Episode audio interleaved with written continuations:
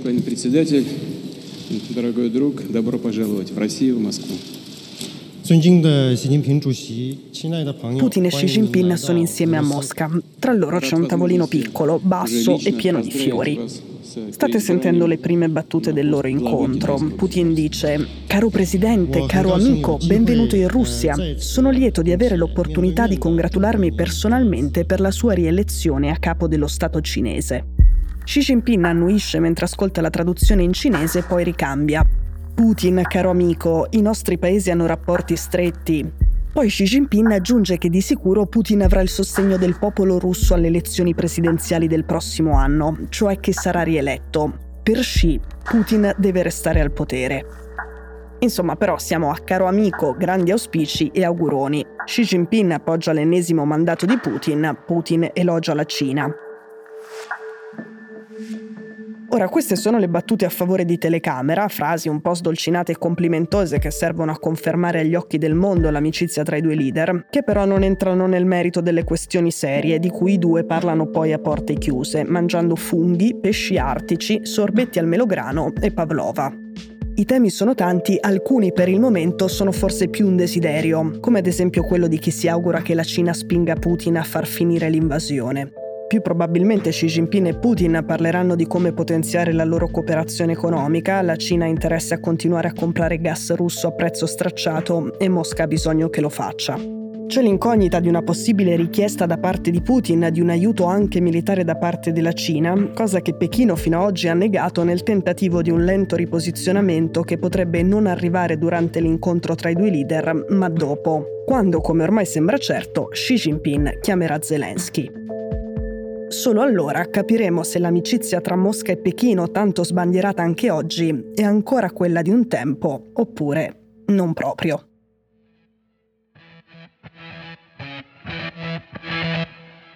Sono Cecilia Sala e questo è Stories, un podcast di Cora Media che vi racconta una storia dal mondo ogni giorno.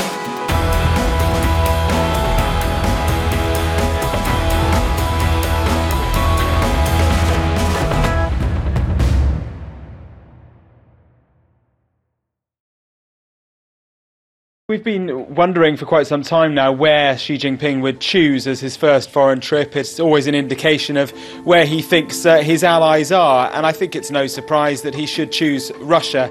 Uh, because of è in marzo del 2013, dieci anni fa esatti. Xi Jinping è il presidente della Repubblica Popolare Cinese da pochi giorni ed è da pochi mesi il nuovo segretario del Partito Comunista e il capo delle forze armate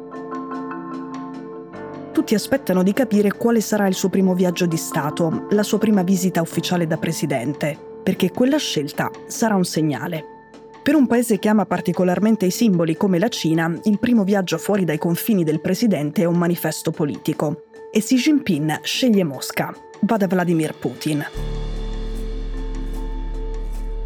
Xi aveva appena annunciato il nuovo sogno cinese e aveva promesso una Cina diversa rispetto al passato anche nelle relazioni internazionali, una Cina protagonista sulla scena globale. Quella visita a Mosca suggeriva due aspetti della leadership di Xi Jinping che hanno poi trovato conferma nel tempo quando con gli anni abbiamo imparato a conoscerlo un po', il fastidio nei confronti degli Stati Uniti considerati il problema per la crescita della Cina e la volontà di disegnare un nuovo ordine mondiale non più a guida americana ma più inclusivo delle potenze emergenti, cioè soprattutto la Cina, ma in un certo senso anche la Russia. Da quella prima visita tra il presidente cinese e quello russo si disse che era nata una specie di amicizia e una specie di alleanza che sarà poi definita senza limiti proprio poche settimane prima dell'invasione totale dell'Ucraina. Da quella prima visita Xi Jinping e Putin si sono incontrati 39 volte. Xi è stato a Mosca più che in qualsiasi altra capitale del mondo, c'è stato 8 volte. Oggi per la prima volta da quando è cominciata la guerra i due si sono incontrati di nuovo, dal vivo, a pranzo insieme, a Mosca. Ma da quel marzo del 2013 è cambiato il mondo. Intanto questa volta in teoria c'è una complicazione non proprio di poco conto e molto recente. La scorsa settimana la Corte Penale Internazionale ha emesso un mandato d'arresto per Vladimir Putin. Il reato, cioè in questo caso il crimine di guerra, è la deportazione in Russia a partire dal 24 febbraio dell'anno scorso di centinaia di bambini ucraini presi nelle aree occupate. Forse vi ricordate la storia di una di quei bambini, anzi un adolescente e una ragazza che era stata la protagonista di una puntata di Stories a settembre. Il mandato d'arresto spiccato nei confronti di Putin infatti c'è stato anche per Maria Lvova Belova, la commissaria per i diritti dei bambini di Mosca che ha 24 figli, di cui 16 adottati. E uno di questi è un minore ucraino preso a Mariupol appena la città è stata occupata. Lei dice che lui le dice che nessuno prima lo aveva mai amato quanto lei.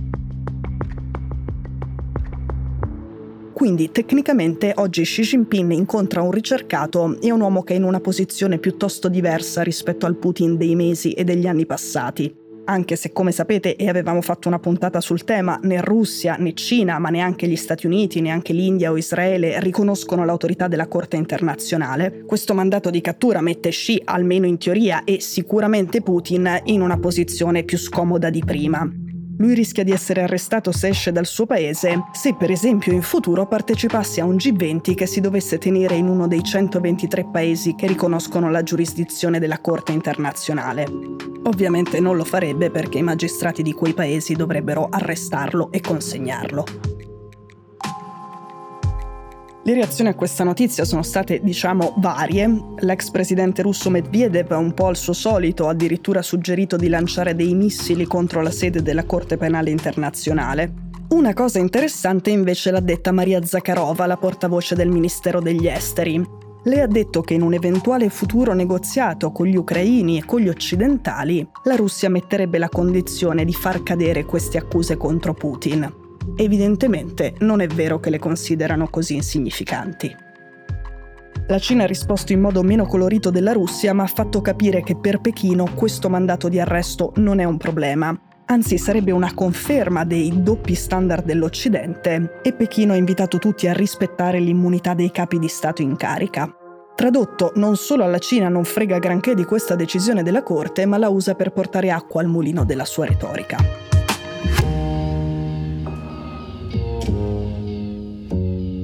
Poi i due leader hanno pubblicato due editoriali, ognuno sul quotidiano più importante del paese dell'altro. Xi Jinping sul giornale Rossiskaya Gazeta e Putin sul quotidiano del popolo, l'organo ufficiale del Partito Comunista Cinese. In realtà, leggendoli, viene da pensare che l'incontro di oggi non produrrà niente di clamoroso rispetto alle relazioni tra Russia e Cina, Putin per esempio ha scritto solo quello che dice sempre, che l'Occidente cerca di contenere sia la Cina che la Russia e che sempre l'Occidente starebbe lottando disperatamente per aggrapparsi ai vecchi dogmi e al suo dominio. Xi Jinping ha scritto Non ci sono soluzioni semplici a problemi complessi. Fintanto che tutte le parti sosterranno un concetto di sicurezza comune, globale, cooperativo e sostenibile aderiranno a un dialogo e a consultazioni eque, razionali e pragmatiche, troveremo sicuramente un modo ragionevole per risolvere la crisi in Ucraina. Senza dire come, però, senza dire niente di concreto. Sono parole che abbiamo già sentito, che non fanno sperare che l'incontro di oggi sia utile a un negoziato o a un qualsiasi passo in avanti decisivo verso una soluzione alla guerra in Ucraina.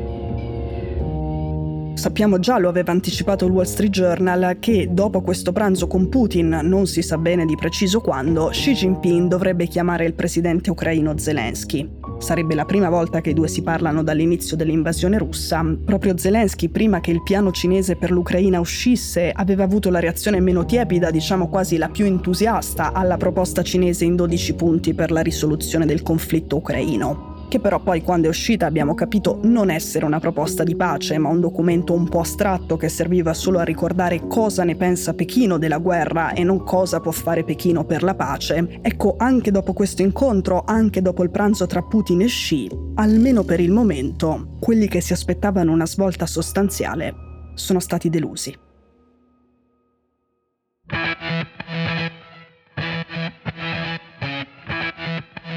Stories è un podcast di Cecilia Sala prodotto da Cora Media. La cura editoriale di Francesca Milano. In redazione Simone Pieranni. L'advisor è Pablo Trincia. La producer è Monica De Benedictis. La post-produzione e il sound design sono di Daniele Marinello. La sigla e la supervisione del suono e della musica sono di Luca Micheli. Le fonti degli inserti audio sono indicate nella sinossi. Questo episodio è stato prodotto e sviluppato insieme a Spotify Studios.